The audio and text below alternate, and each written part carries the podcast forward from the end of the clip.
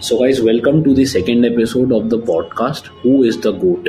And here by GOAT, we means greatest of all time. In the last episode, we talked about the topic of the podcast and why we chose it.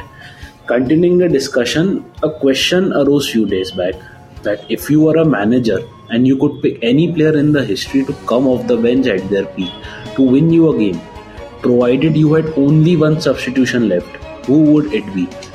I would love to hear your say, Asim. Yeah, I would love to. For me, it would be Cristiano Ronaldo. It would absolutely be Cristiano Ronaldo. Uh, I looked at his goal breakdown. He can score with his left foot, his wrong foot. Uh, he can score with his right foot. Uh, he can score from distance. Uh, he's probably the best poacher now in the world football. Uh, he can score penalties. And uh, if you stick him in the box and hang it up there, he will go and score with a header. He might even score with a free kick. So if you think about who is the greatest player of all time, uh, I do think he's the greatest football player who has ever lived. Uh, he's the player who could win me a football match in the most different ways.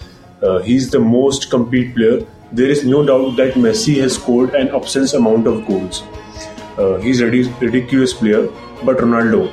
The three big differences are the headers. The Ronaldo has scored four or five times more.